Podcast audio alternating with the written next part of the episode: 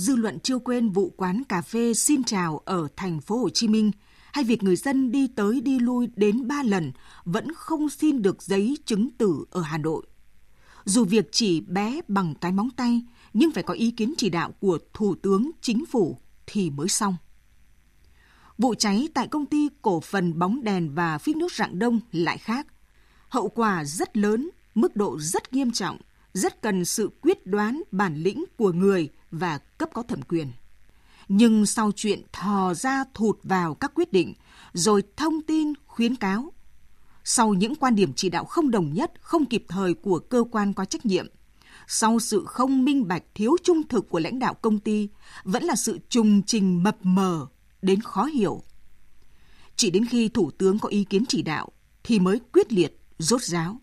Người dân mới biết cần phải làm gì để bảo vệ mình, bảo vệ môi trường sống, mới hết mòn mỏi, mong chờ được khắc phục hậu quả.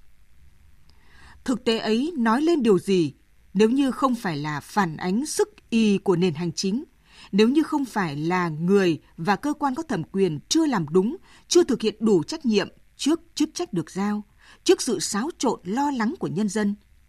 Nếu như không phải là một biểu hiện của sự yếu kém về năng lực quản lý, điều hành, nếu như không phải căn bệnh đùn đầy trách nhiệm, né trách nhiệm, sợ trách nhiệm đang tái phát. Vậy nên, mới có một bộ phận cán bộ thụ động không dám quyết định khi giải quyết công việc thuộc phạm vi chức trách.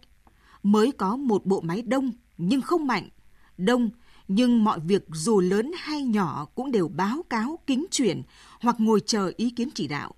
Mới có những công bộc mà việc làm của họ khiến lòng dân không yên, không thể đặt niềm tin. Và người ta có quyền đặt câu hỏi, điều gì khuất tất đằng sau những thông báo bất nhất, những quyết định mà chẳng quyết được vấn đề gì ấy? Chính quyền, cơ quan chức năng đang phục vụ ai, người dân hay vì chính cái ghế của mình? Vì sao trong phạm vi chức trách mà người và cơ quan có thẩm quyền không xử lý lại đẩy lên chờ chỉ đạo từ cấp trên? Vì sao có những chuyện bé như cái móng tay mà Thủ tướng Chính phủ cũng phải để tâm chỉ đạo giải quyết? Theo lý giải của Bộ Nội vụ, chính vì việc phân chia thẩm quyền trách nhiệm giữa các cấp chính quyền địa phương chưa rõ ràng, còn trồng chéo, nên mọi việc bị đùn đẩy lên chính phủ, thủ tướng chính phủ, và chỉ khi người đứng đầu chính phủ chỉ đạo thì mới rõ thẩm quyền trách nhiệm thuộc về ai, cơ quan, ngành cấp nào, mọi việc cũng mới thông suốt. Đó là một thực tế, nhưng cốt lõi vẫn là việc các cơ quan chưa làm đúng chức năng nhiệm vụ đã quy định trong luật cán bộ công chức và các văn bản quy phạm pháp luật khác, chưa thực sự đề cao trách nhiệm thực thi công vụ, thiếu trách nhiệm với dân, với chính bản thân mình. Tình trạng né trách nhiệm, sợ trách nhiệm đã trở thành một căn bệnh mà nếu như chỉ dừng ở mức nhắc nhở, không xử lý đến nơi đến chốn, không dùng liều thuốc đặc trị là luật pháp, thì sẽ là một trở lực của phát triển. Nguy hại hơn, nó gây mất niềm tin của dân vào chính sách, pháp luật, vào những người gánh vác trọng trách.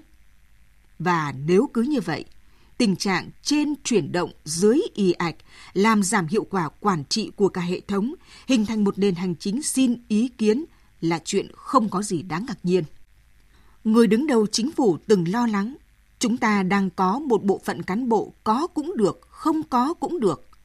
Ông cho rằng, cứ ngại trách nhiệm, cứ sợ trách nhiệm, cứ né trách nhiệm, thì làm sao xã hội phát triển được, trong khi quyền lực đó, trách nhiệm đó thuộc về các đồng chí, những người thực thi.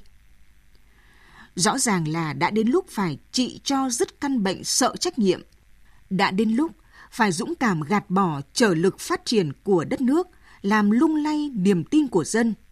Có như vậy, mới mong xây dựng được nền hành chính kiến tạo, phục vụ nhân dân.